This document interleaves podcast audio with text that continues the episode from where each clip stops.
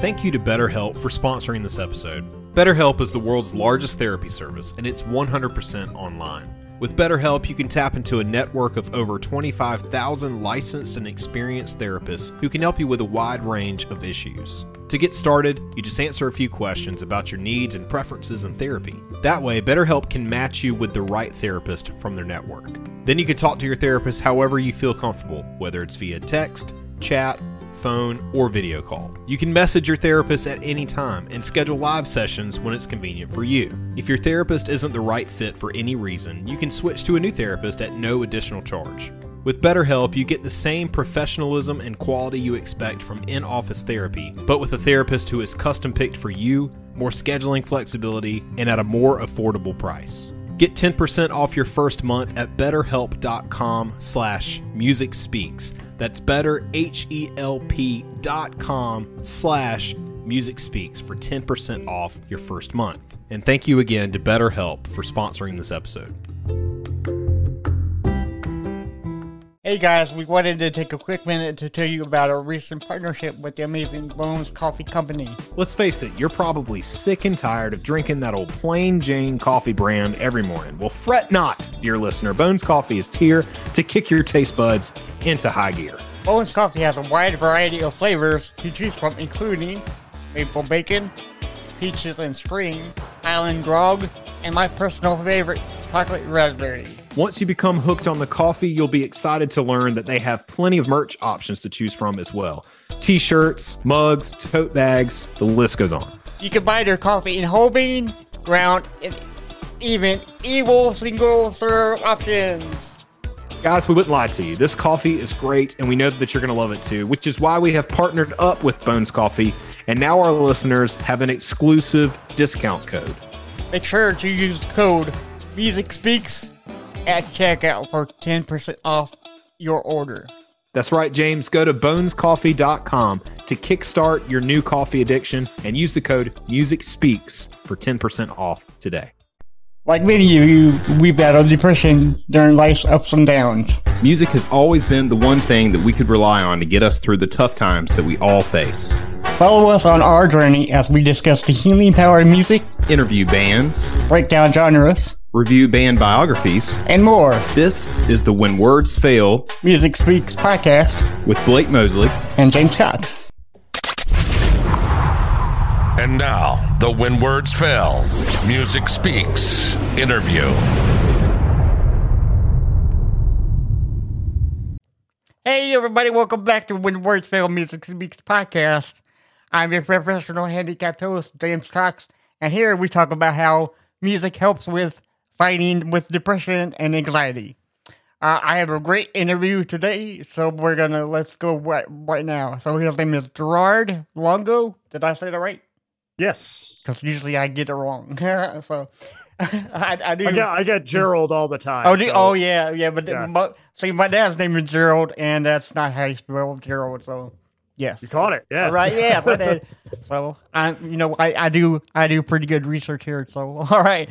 So um, Gerard uh, started underground music co- music collective in PA in Pennsylvania with a vision to create a direct ecosystem for emerging artists to build awareness for their music and uh, and access and access resources to help guide them guide, to guide in the business side of the industry, which is always super super important. Uh, since that time, UMC has grown into the Nash- Nashville market and developed partnerships with major brands, including CAA, Universal Music Group, Redfin, Red Bull, and NFL Tennessee Titans. That's a lot of that. That's some good good things we got going on. Gerard, welcome to the show. Thanks for having me. Excited to be here. Yeah. So okay, so are you you are in Nashville, Tennessee right now, correct? Am Yeah. Okay, Yeah. Yeah. okay. So we're we're in Nashville. I've been here since the end of 2018, so it'll be five years in November. Um, moved from Bethlehem, Pennsylvania, and you know we started as Lehigh Valley Underground up there in the Lehigh Valley region of PA. Uh, and just to kind of give you a little bit of the Cliff's Notes. You know, we Yeah. started as a blog up there. Before that, you know, started the Quinn Spin podcast. I'm a podcaster myself. Uh, that started in my native New Jersey, actually, in 2013. Then I moved to Bethlehem, which is where I went to college. Started a blog around the podcast, and you know, we had some good success there in the local music scene. But you know, around mid to late 2018, started to think, well, what else can this thing be? And so Nashville came calling. I was looking for a music market. Nashville was the one that ended up making the most sense. I had friends who lived here. Just things just started lining up. And Monday after Thanksgiving 2018, it was just me and whatever would fit my car coming on down. So yeah, I've been here almost five years and Nice. it's been quite a journey. Uh the journey is ever evolving, ever continuing, and just excited, grateful to be on it. So Nashville, Tennessee is a place that I've always wanted to live. I don't know why. Well, I, well, I know why because because it's uh, it's the music capital of the world, right? You know, Mhm. you you have your country music, you you you rock and stuff. Um, but um, I was interviewing with Tommy Vext, and he says that that Nashville is, is mostly country music oriented. Um, do you find that to be true, or like, or like, are you like a big country fan? So I I mean I as far as my personal tastes go, I like at least elements of every genre, Okay. right? And that's why, you know, I I say that's why I'm the perfect person to run a music publication, right? Because and, and and a digital the digital resource we've become. We're not just a publication anymore. Um, you know, we have so much going on, but I appreciate music in general. I always have. Um, you know, any genre whatsoever. You know, I mean, if you know, you look at any playlist that I have, any personal playlist, like it's just across the board, just eclectic and versatile and makes no sense to you know to the eye but you know it's it's all part of the story. It's all it's all art you know created by folks who had something to say. And you know that's i think for my tastes you know the most important thing. You know i always used to say i still say sometimes like i like music that sounds like the person making it tried. And yeah, yeah, from there yeah. from there, you know, the genre doesn't really make a difference. I mean, I'm just as big a hip hop fan as I am a rock fan, as I am an Americana fan, as you know, it really just depends, you know, what is the story, what is the meaning, what is the feeling and the reaction it elicits. As far as Nashville goes, you know, I think it's funny you said that because when I was getting ready to move here, everyone in Pennsylvania was like, "Well, I hope you like country music because that's all that's there." It's not all that's here. It's Good, Nashville good. is so diverse. And great. of course it's you know the home of country music. Like you have the grand ole opry you have the ryman you have like all these country music institutions. And if you were to take a walk down broadway then that's what you would see right? Is you would see you know all the honky tonks owned by the country artists you know the big the big name country artists who are selling Yeah. out the stadiums. But go off of broadway and you will find pop you will find rock. Nashville has a very good and very underserved hip hop community there's anything you could wish to find here in Nashville. And that's that's what I love about it, especially as more and more people have begun to move here to Nashville Yeah. from elsewhere, New York, LA, all over the country, all over the world. Like you're starting to see more and more of those influences come into the mix. So, I mean, country, Americana, like that songwriter culture definitely still has its foothold foothold here. You know, your more pop country and bro country, as they call it, definitely has a foothold here. Bro, country. so does everything. Mm, well, so does everything else, Yeah, though. yeah, you know, yeah. and it's like so. No matter what, like if you're a music fan, you can find something to appreciate here. You might not find it down on Broadway, but you will find it somewhere in the city, and that's what's really exciting about it. You know, especially for me, for somebody who before my first visit down here, a couple weeks before I moved here, I I knew nothing about Nashville. You know, that was my first like taste of the city. Like Right. it's really exciting and a comfort to me to know that there's anything here that you could possibly want. Yeah. it's well, okay. So uh, I guess the term "bro country" just started with with the Florida Georgia line. I guess they coined it, right? Because I never heard were- it before. So I'm like, okay, well, this is a new thing. Well, okay. I would say they were probably one of the pioneers of bro country for Yeah. sure. Uh, you know what what's known as bro country. You know, it's yeah. You know, I, I think mainstream country, you know, does get a lot of flack. You know, Oh, it as far does, as, yeah. You know, being trucks and beer. You know, like blue jeans on, on a dirt road. Like, and there's certainly there certainly is that, and you know, there's a place for it, just like there's a place for anything else. You know, and it all really just comes down to your taste. You know, as a music fan, you're not required to like everything, but That is there's an audience for everything. You know, I mean, you think of all the flack like going outside of country. You think all the flack like a band like Nickelback has gotten over the years. They they get a lot of flack, but they also sell out arenas. You know what I mean? They also have this strong, rabid fan base who picks up what they put down. It all it's all a matter of taste. You know, there's nothing there's nothing wrong with liking what you like, and that's the thing that I think you know gets lost in this in this meme culture where it's easy to just poke fun at whatever the thing is to poke fun at every day the fact is what resonates with you resonates with you and that's fine whether that's bro country whether mm-hmm. whatever genre that is you know Right. it's all valid it's all art it all has an audience Yeah.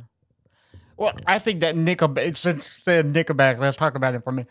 I think they got a bad rap because they have great songs that aren't played on the radio, and I think that they, I, the the radio overplayed them, and I think that's why many people don't, don't like them anymore. I mean, Mm-hmm. is that what what what do you uh, think about when you hear the word Nickelback?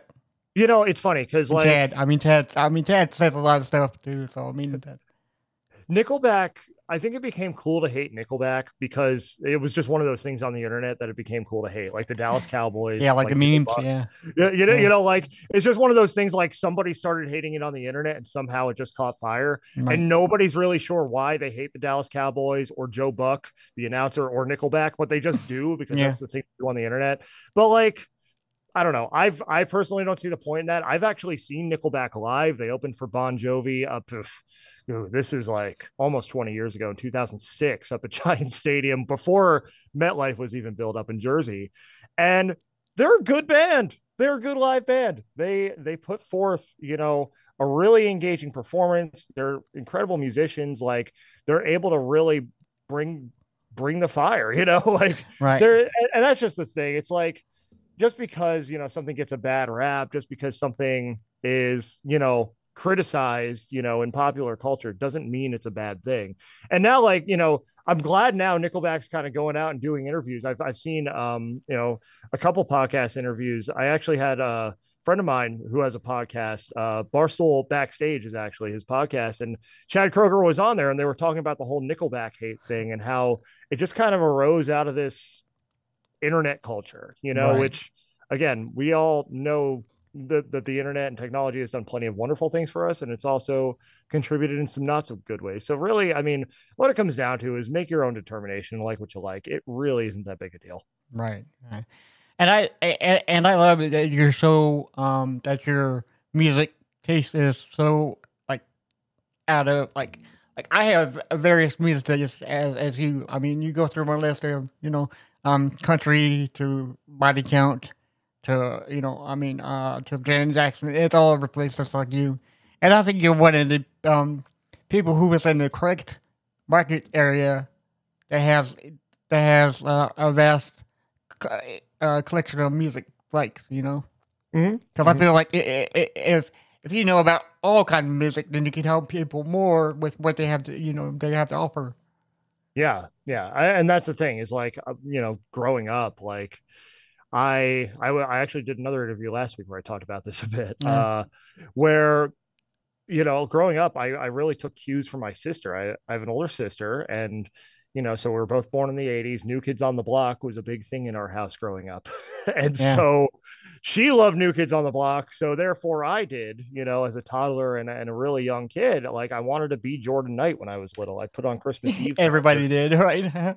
Right. Yeah. Like we didn't want to be Jordan Knight back in the 80s and 90s. And even today, like the guy can still bring it. I just Yeah. saw them at I just saw them at Bridgestone. I went on my own last year just Yeah. to just because it's been for as long as I can remember. Like they were my first favorite band, which you would never expect, but they were. And it gave me an appreciation for pop, R&B, you know, kind of that blue-eyed soul that like even today, like shows up in on my playlist and in my musical taste. You know, it was Mm. New Kids on the Block and Boyz II Men were my two two first favorite bands, and then you know as you go like start mixing more rock stuff in there. You know, Bon Jovi came into the fold. You know, when I was in middle school, Our Lady Peace when I was in high school. They're my favorite band ever, Canadian band. For those who aren't familiar, huge up there. They've had some big hits down here too.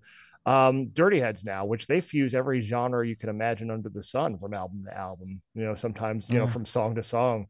You know, so you know, eh, but I'm glad that I've been exposed to so many different genres and that I've been able to keep an open mind, you know, and that's the thing that we really try to keep intact at Underground Music Collective too is like we don't want to leave any genres behind.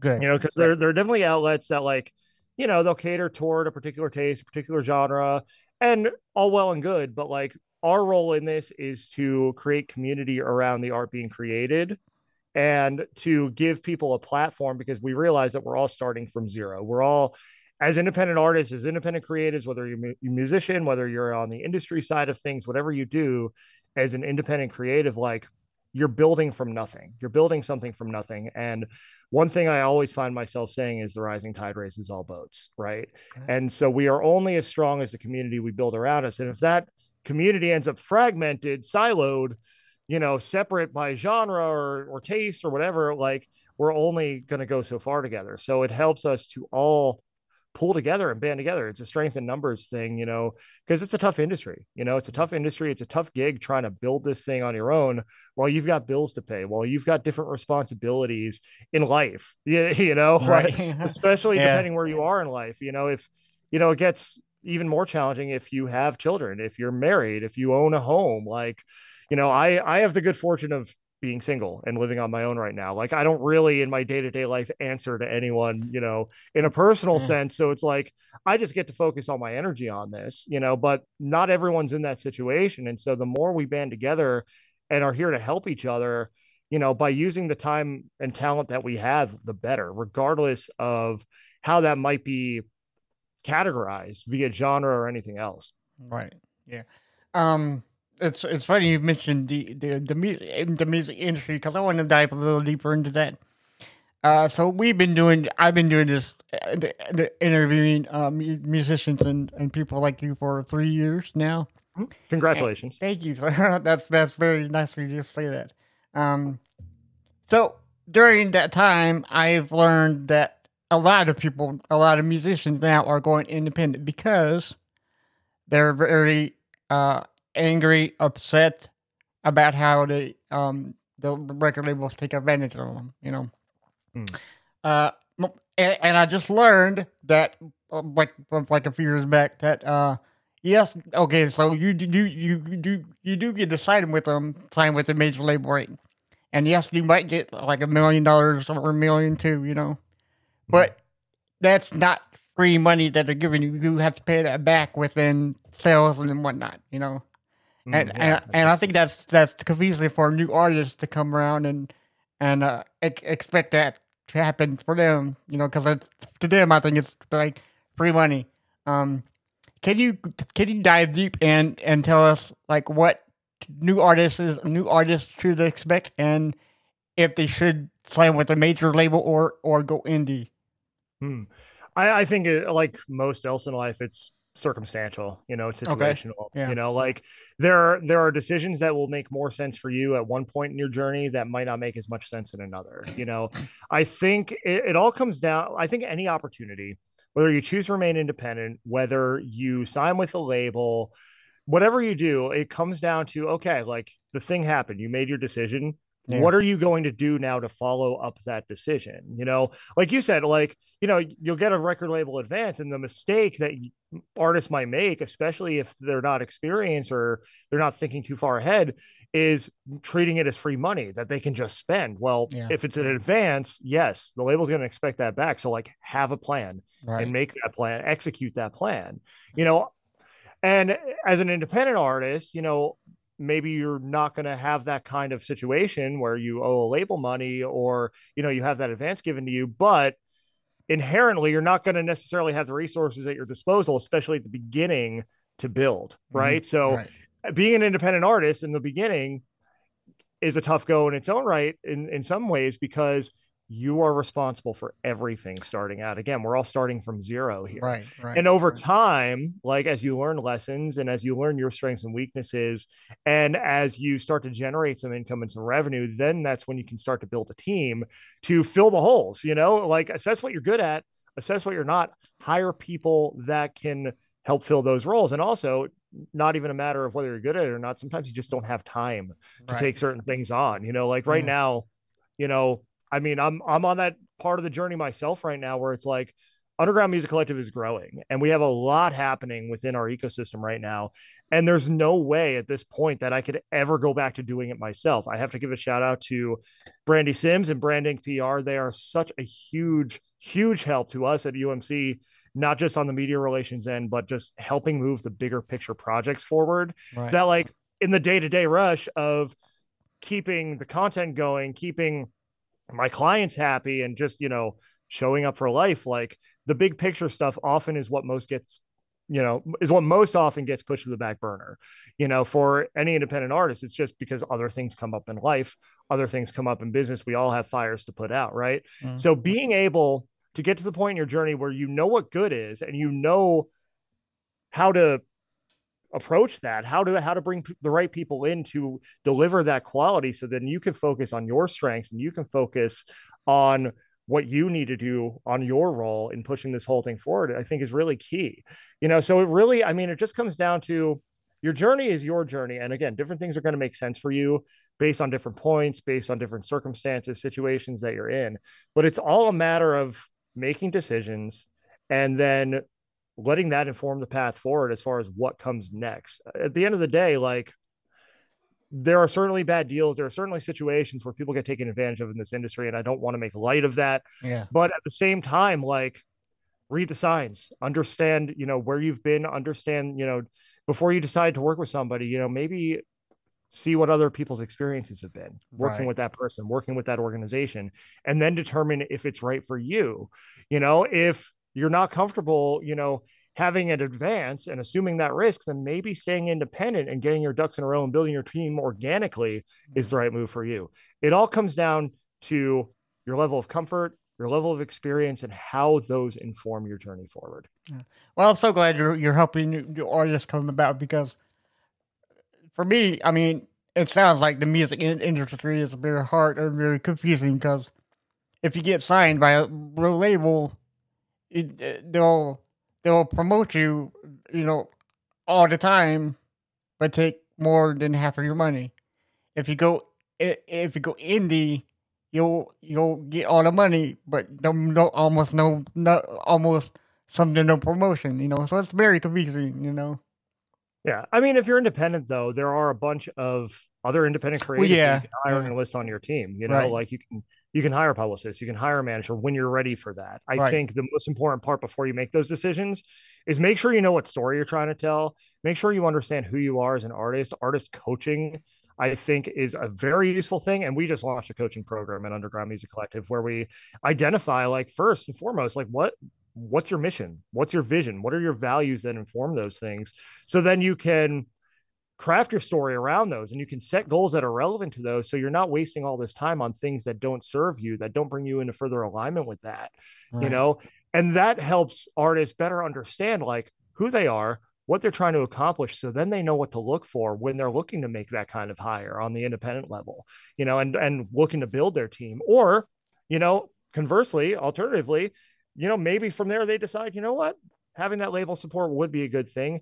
And treating it as an investment like yeah you know the label does get a cut of what you get and the people involved but at the end of the day it's an investment back in your career.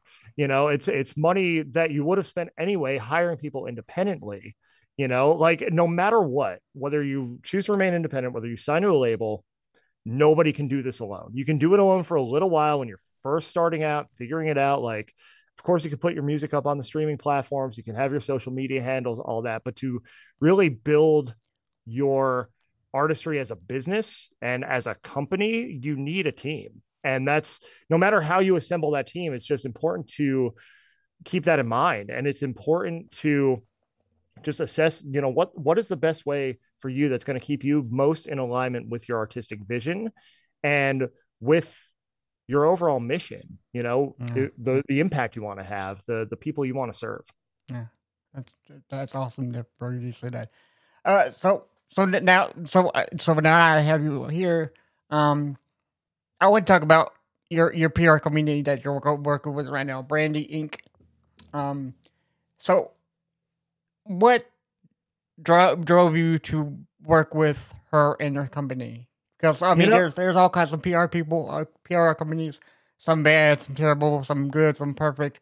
wh- what took you to work with her to make it like like a full blown like hundred percent connection? Yeah, you know, I mean, it was it was just an intuitive decision. You know, it was it was toward the end of last year, uh, and yeah, I you know the, I'll be the Quinn Spin, my podcast, will be turning ten in Oh, August. So yeah. it's it's it's, uh, it's it's it's been a long road, Yeah. you know, and like many iterations, you know, along the way, just like trying to build this platform. And I got to a point where, like I said, you know, I I started to realize like I've gone as far as I can go by myself, you know, like I've built this thing and like, you know, even at that point, like, you know, as an independent project, like I'm really proud of the work we've done, but it, it was just time to start assembling a team Yeah. around around this. And that team continues to grow in ways that I qu- can't quite reveal yet, but like it started when Brandy had emailed me and reached out and you know usually like it, it's always a 50-50 chance like if somebody's offering a business service of whether i open the email or not you know depending on where i am in the day and you know like what else is going on. But i'm just like you know what? I am interested in maybe exploring pr so i opened it. We had our discovery call and it just it just seemed to align. It was a match. And again like i'm glad i did that because like she and her team have helped so much in building underground music collective into what it is and also what it's becoming which again can't reveal all the details on Right, that yeah, just yeah, the, yeah, but but we hmm. have so much so much going on you know and it really you know more than anything you know of course the media relations part is important you know more than anything like the accountability because like again it's easy when you're just in the weeds all on your own like just trying to make the money trying to put out the fires trying to pay the bills like trying to do all that stuff to like put off the big picture to you know the proverbial someday right? Right. and you know it was just time like i wanted someday to come in 2023 and what the the thing above all else that i'm really appreciating and that i'm i look for in all my collaborations going forward is like the accountability piece. And okay like hey they need this from me to push this project forward. Okay well then i have to do my part for this big pi- picture piece right now. I'm not waiting three six months you know? I'm not just pushing it off. Yeah, like oh, i'll do that next week next week and then you know six months later next week still hasn't come you know? Right, yeah. like it's it's just good to have like the accountability partner you know? And that's what really you know inspired me to take this full turn into coaching now too is because like how many artists need that? How many artists need that person like hey where are you on this goal? Like helping them set the goals in the first place identify the things that are important so they can put to the side the things that aren't important to the vision right now. Right, you know and so you know but from the beginning you know and again i'm this is at this point i'm looking for this in all my working relationships like the vision you know the the shared vision has to be there as far as what this can be where this can go.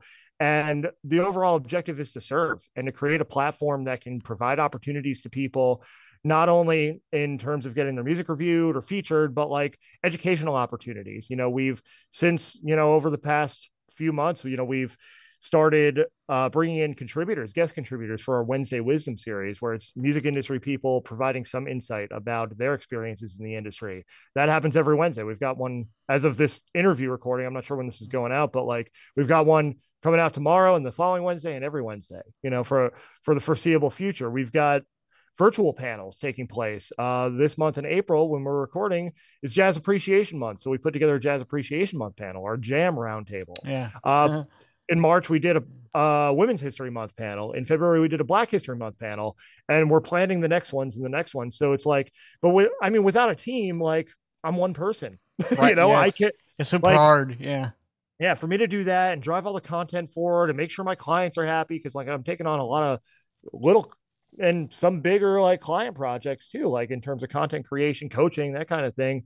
It's like it's a lot of hats to wear, and eventually you just need to take some of the hats off your head and give them to other people. yeah, yeah, because it's super hard. Like, like you said, it's super hard doing this by yourself, you know, because Mhm. it's just me and me and my um co-host Blake, and we're trying to find some spots right now. You know, um, we did offer to um to have P- uh, have a PR co- a PR company work work work with us, but we were like, I don't, you know, we we we we need the funds first because I work Outback, he works at you know where um like a car insurance company, and we don't have the funds yet, so it's very hard, you know, getting started. But once you get rolling, yeah, teamwork is te- teamwork. Teamwork makes the dream work. I always say, you know, and that's true for Yeah. everybody. Of course. And I, you know, on, on the on the funding piece too, you know, I you know, I I I've been self-employed since the beginning of 2021. So I'm like I'm at the point where, you know, by the end of last year, beginning of this year, like I was used to going out and making money. You Oh, know right, I mean? yeah. Like Yeah. yeah. well, like once you get that rolling, like you like you become so much more resourceful. Yeah. You, you know, and it's like, okay, what number do I need to hit this month? You know, and how do I intend to do that? Like, okay. And then it, it causes you to take a look at your business processes. It causes you to take a look at your rates and how much you charge, you know, if you're self-employed and offering a service to somebody.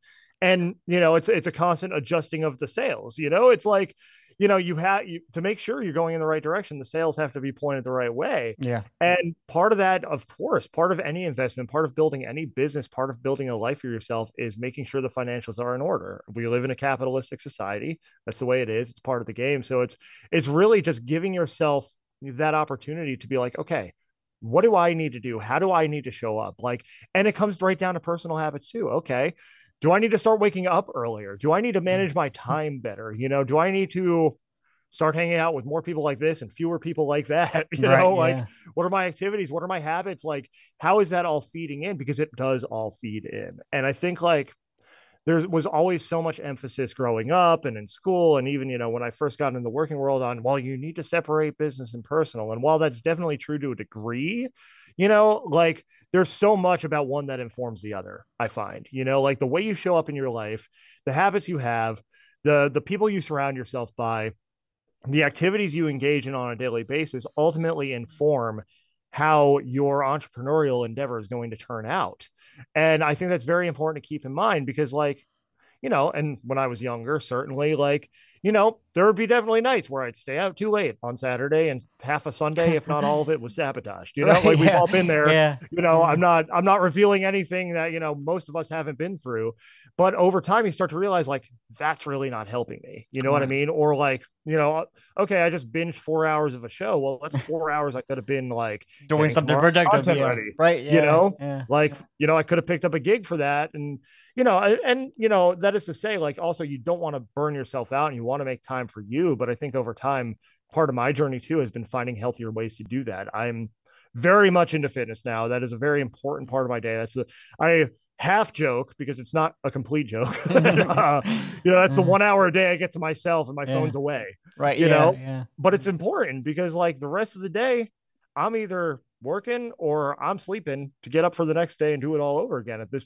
at this very point in time. And like you know i don't not that you know your entire life needs to be that grind period. And sometimes there is you know a good time to pause and reflect and really readjust things right? And to kind of go through those winters as it were where you're really reflective and you're going inward.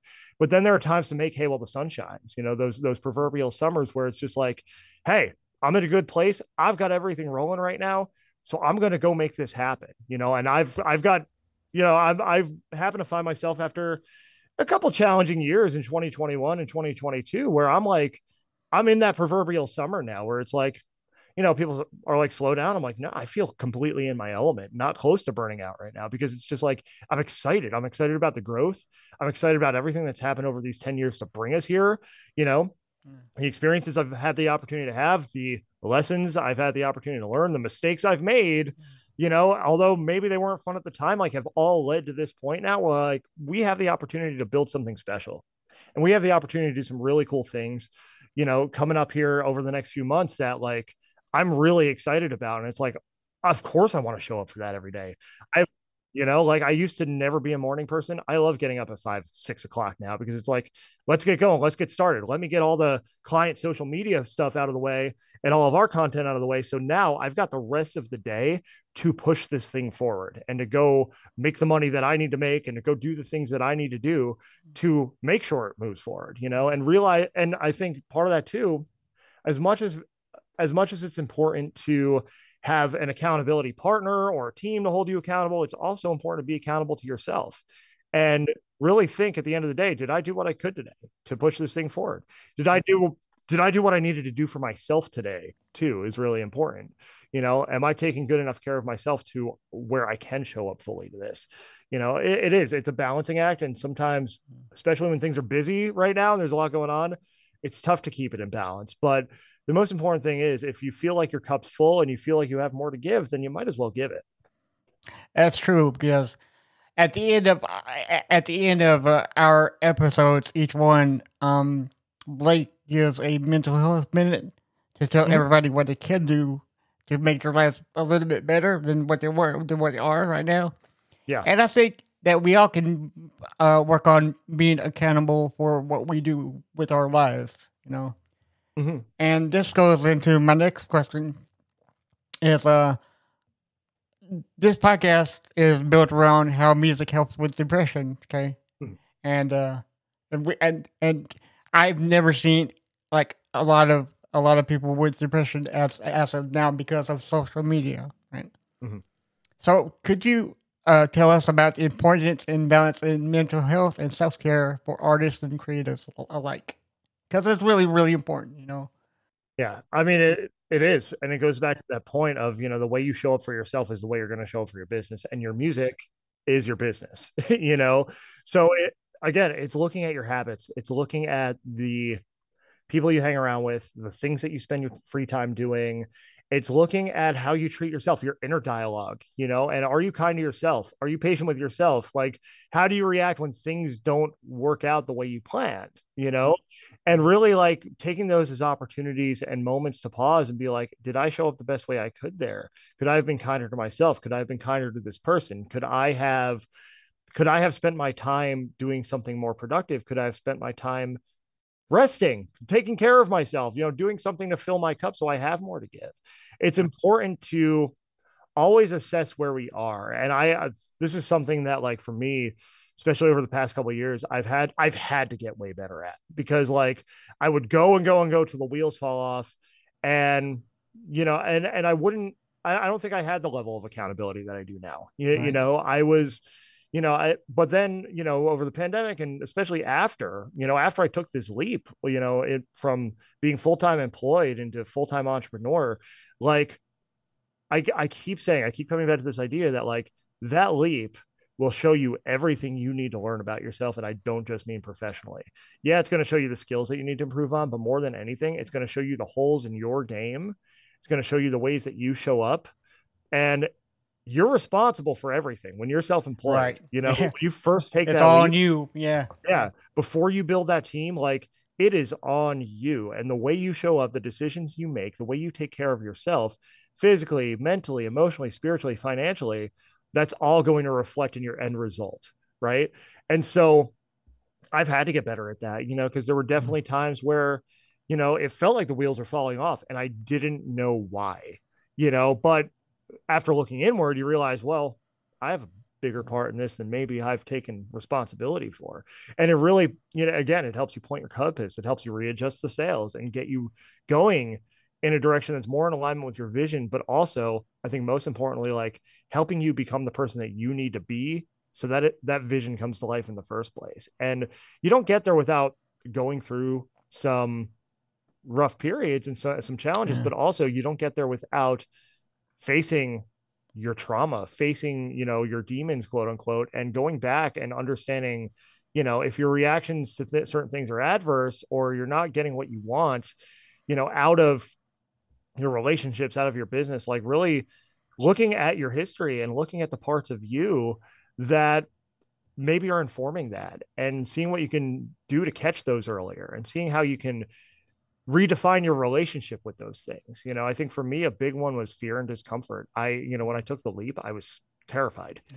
It- well into the leap i was terrified you know? And i like i felt like i didn't know how to go out and make money. I felt like i didn't know how to go out and build you know? And i remember there was a point after the leap where i'm like man how am i going to make $3000 a month? Which is not a lot of money at all. Right. You know, like that was my Yeah. that was my bare minimum expense. And now it's like well you go and you figure it out you know and you go and you figure yourself out to the level where you know you you come to understand and appreciate yourself. You come to understand and appreciate your strengths. You come to understand and appreciate the things that need improvement but be gentle with yourself about them. Don't you don't let this you know negative internal dialogue get the better of you to where it makes you it makes you feel worse about yourself you know? Right. there's always something to be said for you know recognizing your own patterns but then addressing them in a positive constructive supportive way you know i, I keep hearing I listen to uh, the School of Greatness by Lewis Howes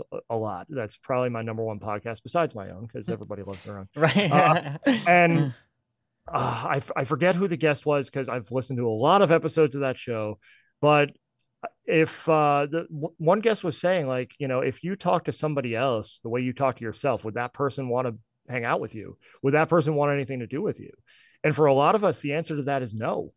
you know, right. like if we if we look at it like if you're running around saying things like oh i'm an idiot i'm stupid i'm this i'm that like Mm. who could you talk to like that and ha- expect to still have a relationship with that person let alone a good one right. you know? Yeah. so like Mm. you know turn that in on yourself now like if you're if you're saying that type of thing to yourself then that's something that you really need to take a look at and i'm a huge advocate of course for you know any kind of wellness that makes you feel more in alignment whether that's getting outside whether that's having a workout routine eating better and you know i'm i'm an advocate for therapy too because all you know it helps you bounce these things about yourself that maybe you can't quite unlock off of an objective source you know and get those solutions. But the key is telling the truth in those sessions i think. And the key is you know being open to that ob- objective feedback that constructive feedback that's not meant to criticize you but meant to guide you. I you know and i think i'm so glad to see now especially within the past five to ten years and especially among among men Mm. like so much less of a stigma around therapy we still have a lot of work to do Yeah. but like you know we as men and especially as male entrepreneurs like we haven't had the opportunity it hasn't been ex- widely accepted until very very recently to be open and vulnerable i mean i've had people tell me within the past two years like don't share too much people won't take you seriously as an entrepreneur and that's just not how i fly as you probably Right. understand at this Yeah. point in our interview, Right. like, Yeah. Yeah. this is not how I fly. Like I'm going to share things and I'm going to share the ugly parts too, because it's all part of the story and we all go through these things. And what happens is so often we hold these things in and let them eat us alive. And that's where it starts to come out in bad habits, it starts to come back out in our behaviors. It starts to come out in addictions. You know, if it, if it gets to that certain point, like the things that go unaddressed within us manifest themselves in other ways. They're still there until you pull them out and take a look at them, they're going to be there.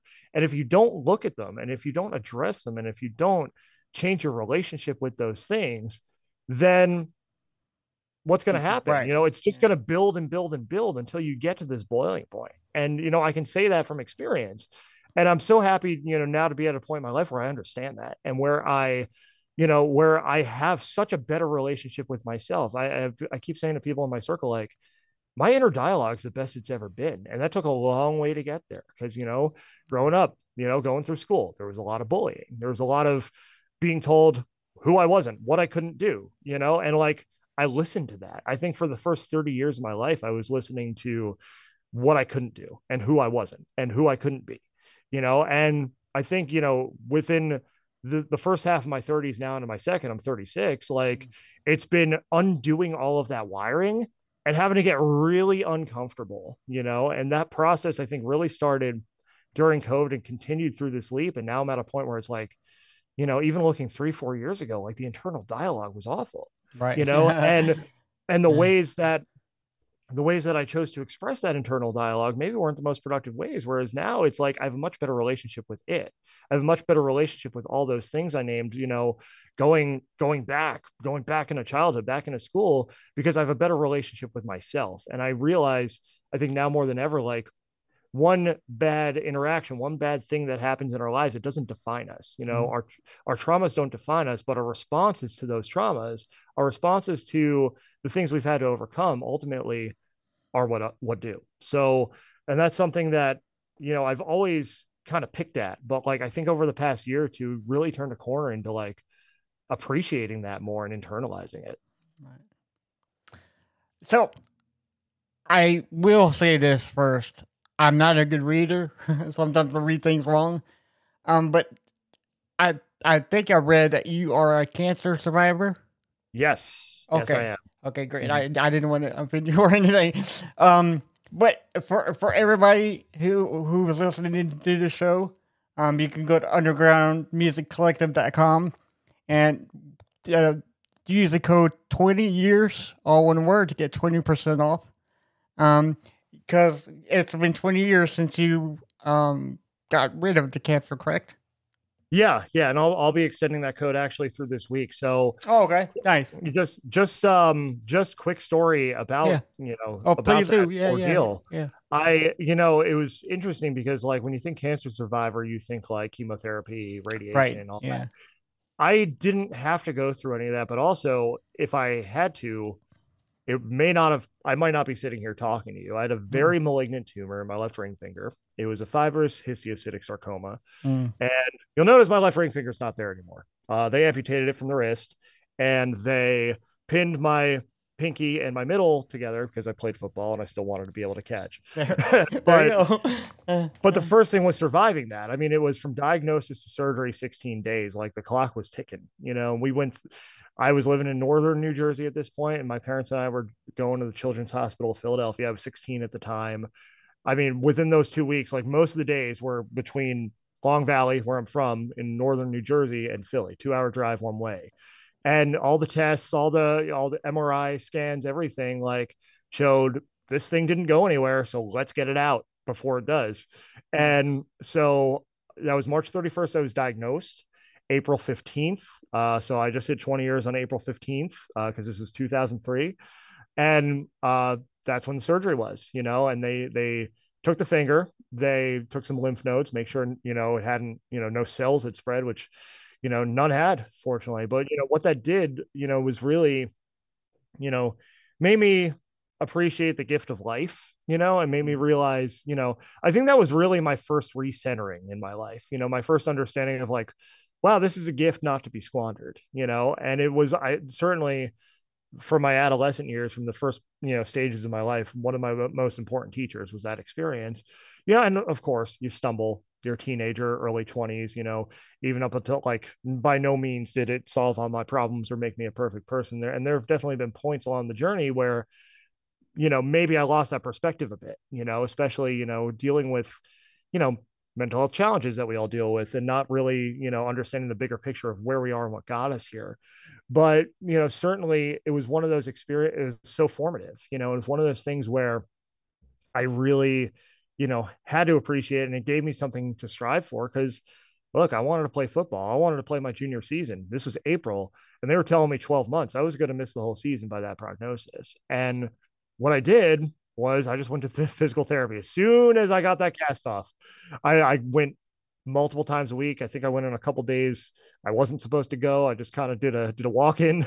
um, the, the, thankfully for health insurance at the time, you know, I was still on my parents uh, at that point in my life. And yeah, like I remember there was one time we were going to summer sanitarium at Giant Stadium. My sister and I. Uh, it was Metallica, Limp Bizkit, Linkin Park, Deftones, and Mudvayne. But before we went, I'm like, Mm. but we got to go to physical therapy because it's one of my physical therapy days. And Got to do that know, first, right? Yeah. Yeah, and it was important to me, you know. And, oh, very, yeah.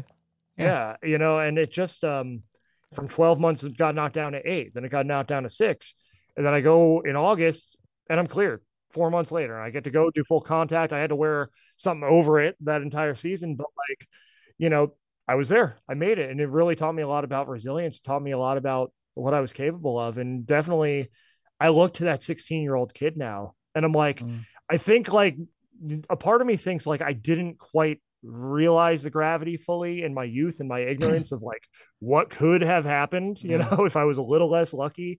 But also like, you know, so like I looked at that kid as like, all right, it was there was just something workman like. It's like, okay, well, what test do we have today? Let's go. Let's do it. Let's get this thing done, you know, so I can get back on the football field. Like I wish I had that little anxiety about life right now. you know what I right. mean? Right. You know? Yeah. but also I looked at that kid, you know, because there were moments of fear. There were like there were absolute moments of terror. I remember after surgery, like, you know, I think it finally hit me like a week after surgery when I'm laying on the couch and I'm like just scared. Just what if it comes back? Like what what happens? And like I remember because April 15th just passed, I just hit 20 years the day before. It was warm outside. My legs were I, I work out a lot. And sometimes I work out too much. My legs were just dead this day. Oh, And yeah. I'm like, Yeah. and I'm like, well, it's cardio day, so buck up, cowboy, you know. And mm. I was like, I was struggling the entire workout, and you know, I, I just toward the end of it, like, started getting this sense of like resilience again, and I put on one of the most important songs for me in in that time, from that time frame, was the song called "Sorry" from Our Lady Peace, and Yeah. that was the album was Gravity. That was the first album of theirs. That was the album that made me a fan. Right. And there were songs like that, Innocent, not enough off that album that like really like have come to represent this journey. And I just remember I'm in the middle of this workout last week as of recording, and I'm like, I'm dogging it toward the end, and I'm like, you know what? I got to get through this, and I'm going to do the whole thing. I'm not. T- I'm not cutting any corners today because you know what? That kid 20 years ago would give anything to be here right now. Yeah. Would give anything to know that he's here and he's able to do this, and you're going to push. And I'm like, go. Like I queued it up, and I'm like, you show that kid you've got his back right now, and I did. And Oh, I yeah. finished workout. I Hell had an yeah. extra sprint. I had an extra sprint at the end because I'm like, you know what? Just for good measure, we're showing that kid we've got his back There you go. and we're setting a new standard, you know. And when you don't think you could do something, you do it, and then you do a little more. Mm. And you know, it, it's still like you know, hitting 20 years is such a trip. And usually, you know, I have so much to say that day, you know, like so much to say about it on social media, whatever. This year, it was just like, you know what, life's amazing, and I'm here, and let's keep going. Story continues on to 21, on to everything we're building. Let's go. Let's mm-hmm. let's live. Let's live the life that that experience, you know, mm-hmm. gave gave me the opportunity to live. Mm. So it's it's something I absolutely. I mean, I have no choice but to carry it with me every time I look at my left hand. There's a reminder, you know. Right. It's right there in front of your. Yeah. Yeah. But but it's also your relationship with it. You know, I could have. Looking back, I could have, you know, when I was 16, been like, "Oh, poor me, I'm going to be out for a year," Mm. or I could have done what I did, and that was, I'm not being out for a year. I'm Yeah. not missing my junior season because then I only got one more left, and goodbye Right. college football. You know, without missing that year, that whole gap, like it would have been a lot tougher, you know, for me to really get back in the swing. You know, and I was just starting to get to a point where I felt like I could compete. So it's like I wasn't willing to miss. I wasn't willing to quit, and I could have taken that prognosis and been like, well, it's going to be 12 months. So that's what the doctor said this one. And I love my doctors from back then. Don't get me wrong. But that was the one point where I'm like, uh uh nope. right. Nope. No, we're gonna see. We're gonna see how far we can push that. And four months. For like, I remember going and doing all the grip tests and strength tests, and I remember my surgeon, guy by the name of Earl Fliegler, uh, in Philadelphia. He, as we go through the tests, he's he's just sitting there and he's like, his eyes are wide. He's like, I've never seen anybody recover like this. And I'm just Wow. like, I'm sitting there like, yep. So am I good? He's like, you're good. Can I go home? know? Yep, you can. Yeah. Yeah. I mean, you know, you still had to go for the follow. Well, yeah, but I'm, yeah, yeah. you know, I was going for Yeah. MRIs for the next five years just to make sure nothing came back because you know which is you good. Yeah, yeah. And and then my mom, uh, my mom had a very she had a similar situation in her left wrist. You know, same extremity, and within a year we had both had surgery performed by the same physician in the same hospital. You know, so like, but then we'd go to our follow up appointments together and make a day of it. You know, for you even after I was done, you know, after my five years, I would still go with her to her appointments and do the grip tests and everything. And she just, you know, we'd make a day of it. It, it became something, it became something of a bonding experience of, of quality time after a while, you know, something that was once so scary, you know, in Mhm. those, in those uncertain days, you know, when I'm going through it and then she is right after, like, it's like, yeah, we're going to Philly today. And then what do you think about stopping here on the way back? you know, like Oh, yeah. it really, it really became, you know, something enjoyable. And, you know, she passed unexpectedly in 2015 and something I cherish, you know, it's something, you know, we shared that experience. We survived cancer together. Right. you know, Yeah. And I look at, you know, I look at this opportunity for me since, since my ordeal is a second chance. And, you know, since she passed, it's like, well, I'm playing for two for as long as I'm here. Oh, and. Yeah. that's, that's just it, you know? So I'm going to do what I can to honor her. You know, I keep, ah, you know, I, I keep thinking about the future underground music collective and I keep thinking about our relationship and how like in the early days of the podcast before she passed unexpectedly, like she supported us, you know, everything we needed, whether it was advice, whether it was tough love, you know, at midnight over a cup of tea, whether it was, you know, we put on a, a benefit concert, uh, you know, for the American Cancer Society. And we, you know, we were looking for donors and she dropped us 500 bucks anon- anonymously. Said, don't tell it. Don't tell your, don't tell your father, you know, but like she was always there and supported us. And, you know, I just want to keep finding ways to honor that legacy and honor that relationship. And I've plans to incorporate that in Underground Music Collective uh, as the years go on that I'm not quite ready to reveal yet, but like, Yeah. you know, it's, you know, definitely the most important relationship I've ever had. You know, she's my best friend to this day. And, you know, it's, in large part due to what we went through together, but even, you know, aside from that, you know, just the one person who no matter what always had my back.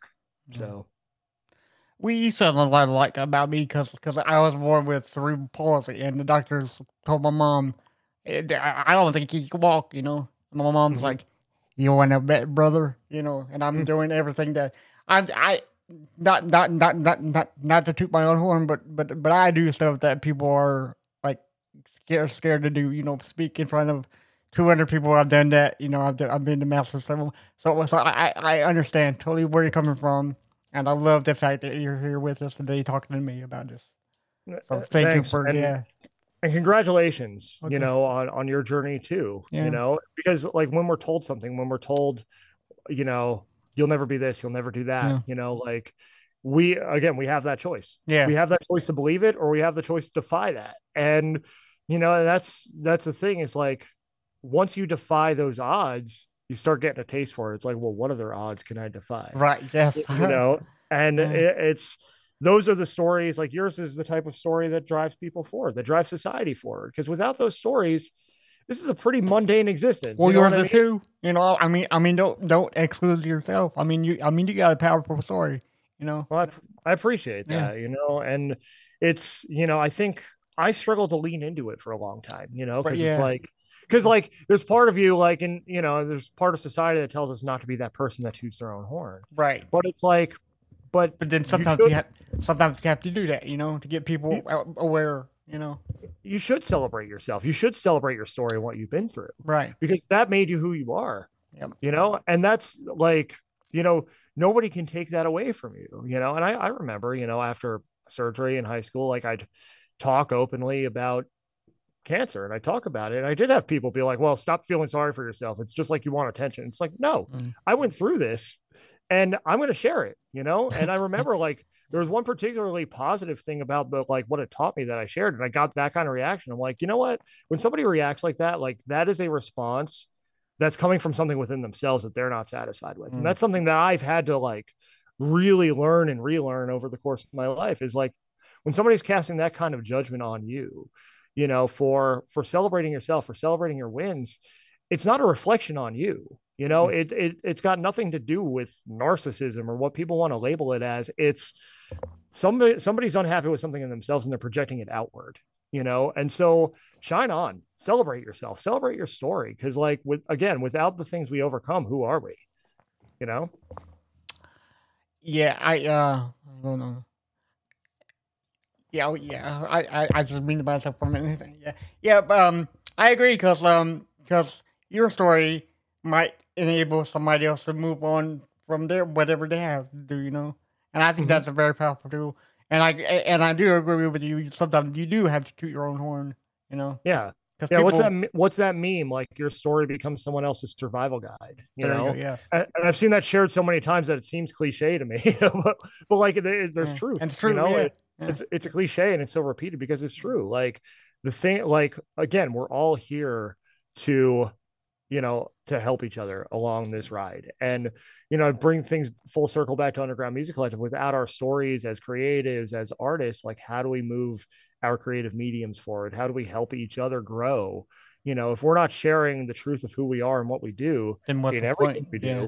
Right. then then nobody's moving forward and it's just Yeah. this merry-go-round of you know just doing a thing just to do a thing but there's got to be a purpose there's got to be a mission and vision behind it Exactly. and you know i i think you know i think a lot of people haven't really thought about what theirs is but i think a lot of people are afraid to express it because of fear of judgment because of fear of failure and even the fear of success and how their lives will change if that you know does lead them to success and w- will they be able to handle that success and like how will their relationships change from it?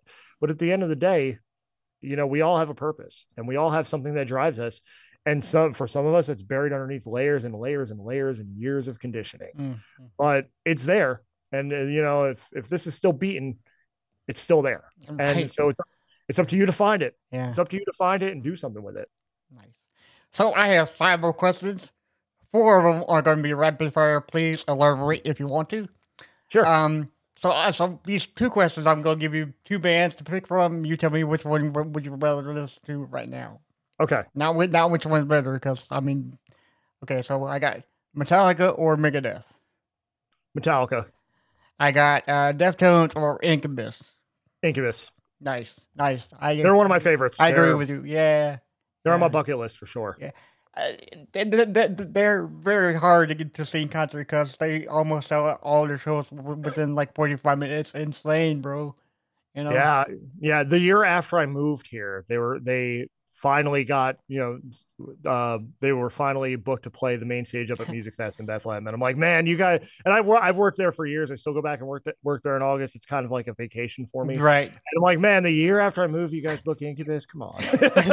Son of a bitch. Yeah. Yeah. So, okay. Um, now these two questions, I, I want you to kind of elaborate because they're, I mean, to you, they're subjective. So, what is your favorite concert ever? It's, yeah, it's a hard one. oh, Because I know Uh, you've seen a lot, right? You're like me, you've seen a lot, yeah. yeah. I mean, can I give you two? sure. I give- can give that allowed? people. Yeah. Oh, yeah. Yeah. Okay. Well, there's there's three. The Okay. honorable mention is last year New Kids on the Block at Bridgestone because Right. That new was- kids, right? yeah. well that was one me getting one back because my brother and sister got to go to Giant Stadium when I was two and I didn't get to go because I was two. right. But so that was me getting one back. But um Bon Jovi 2008 at Madison Square Garden. Ooh, my sister and I went. Amazing show. It was like they were playing back to back nights at the Garden. I got tickets on like StubHub or whatever StubHub was at the time. I don't Yeah, know. Like yeah. it was 2008. But like we got on the night. Like I made a snap decision. I was sitting at a Panera and I'm like, I want to go to the show tomorrow. I feel like I'm missing out. Click. I just spent a whole bunch of money, which in 2008 Right. I'm a college student. Like I probably shouldn't have done that, but it's fine. Um, and it was the best. I I've seen them four times. It was the best of the four. Wow. Like seen.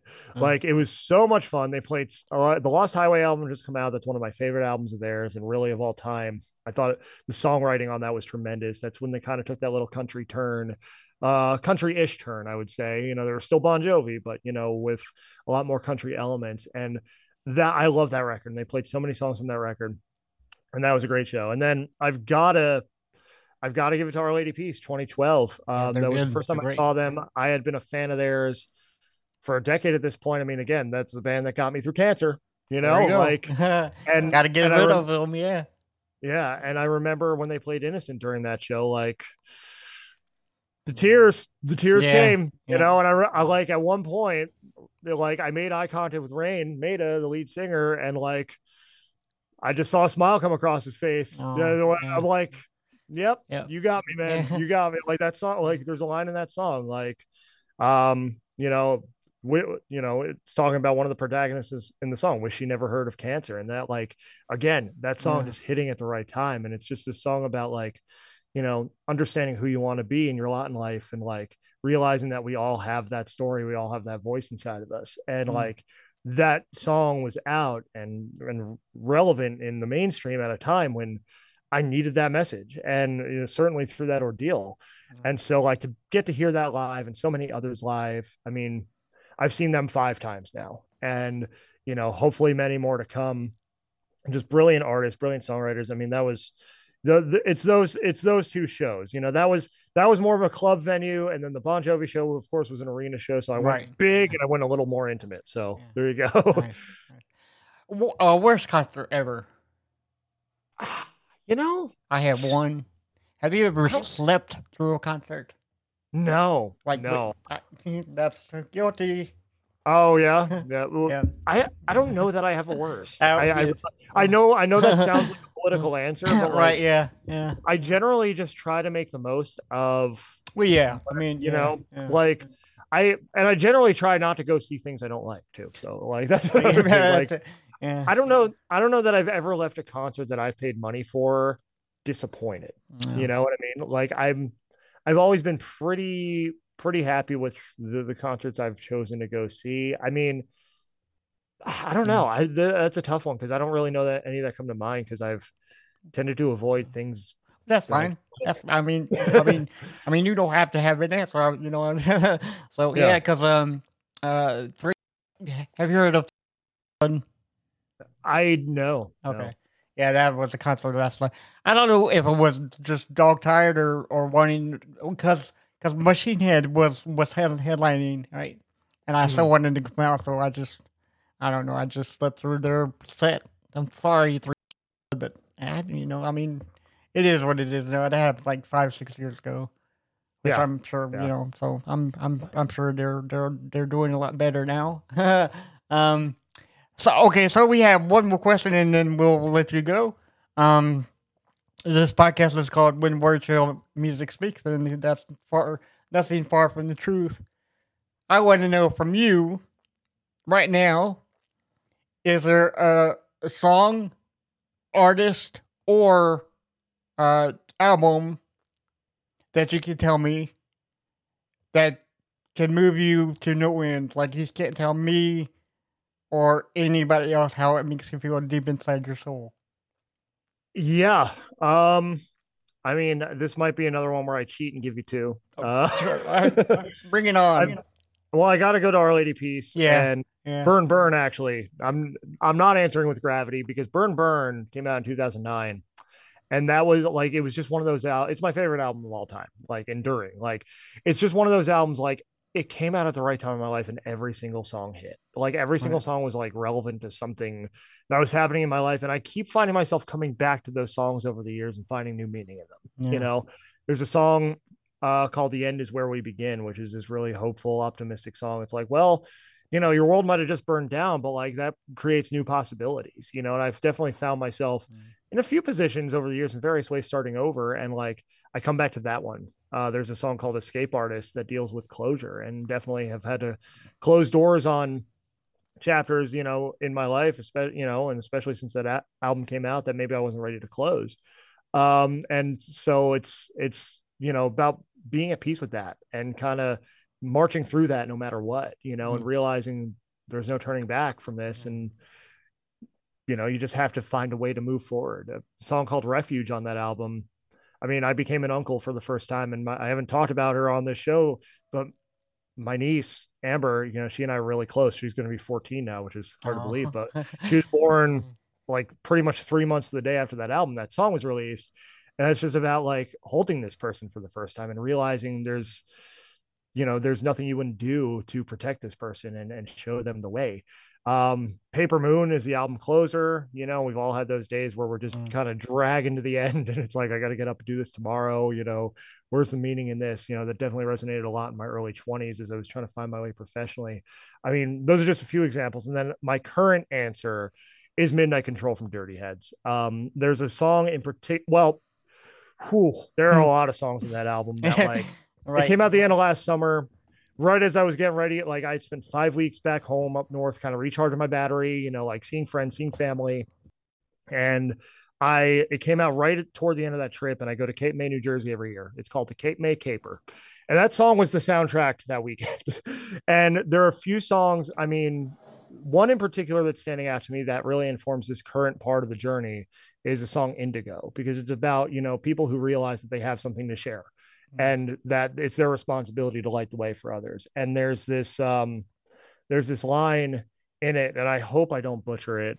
It's our it's our time to Mm. shine light upon the darkest souls. I follow those who search for more than just a common role. Mm. And it's like that's the community that I'm building. Like if I could put that, like if you know, if I had, and one day, you know, it is a goal for us to have our own physical headquarters. Like that quote would be on a wall somewhere in the physical headquarters, you know, because it's like that's what we're here to do, and we're here to light the way. And it's like, you know, give people a voice, give people a platform, and that's not like I find myself daily playing that song at least once just to like because you know it, look i love the journey. I love what we're doing but there are definitely tough moments. There are moments where i need that extra little boost. Yeah. and that song is, is it. And there's another song on that album shade you know uh, which is just this serene like beautiful little ballad about just like realizing that the battles you've fought the wars you've waged a lot of them with yourselves like you don't need to do that and it's just like you can find this peace and i just remember being in cape may uh, Cape May Point. Yeah, that's where the trip ends. That's where the weekend ends every week. Is at at the state park on the beach there, and just looking around. And that song was just playing in my head, you know. And there's another line in that song, another Duddy line. The worries I had never made any sense, and all the struggles I had always started within. And you know, there was again, you know, it was the the end of a period of a lot of like, I guess you know, inner searching and realizing, you know, like this is definitely the path I belong on. And I felt like in that moment, and you know, with with the help of that album and that song just playing on a loop in my head as I'm standing there on that beach, like I realized it and I was ready to come back to Nashville and do everything we're doing now. Yeah. You know, so that those two albums, I mean, they're one and one A for me at this point. like they're both as important as the other, and I could listen to them front to back Nice. Nice. Yeah. So Yeah, it's always good to uh to be um I guess like like revitalized by your favorite songs, you know, because Yeah. they because they help us through the dark times as well as the good times, you know. absolutely, absolutely, and those all of those that I've named have had their role for sure. So everybody who's listening, you can go to undergroundmusiccollective.com and find him on there, and he has a contact page. So look him up on Instagram, Twitter, Facebook, um, LinkedIn. I, I I I saw you have a LinkedIn, and oh, and um, now till next week, uh, you can use the twenty percent off code, twenty years on any of the store products he has. Yeah. Correct? Right. Okay. So when is that code not going to be eligible anymore? Um, we'll we'll run it till a week after this airs. That's okay, we'll- perfect. Yeah, because I'm going to re- re- release this like tomorrow or Friday. So that's Perfect. perfect. Yes, yes. Um. So Ger- Gerard, I honestly thank you for coming coming on today, and I and I'm so glad you're here with us still. And I hope to God you come back on because uh yeah we really really really want to talk to you again for sure. I'd love to. Yeah. Anytime. Thanks for having me. Sure, sure. to. And for everybody else who's listening, always remember when words fail, music speaks. Bye, guys.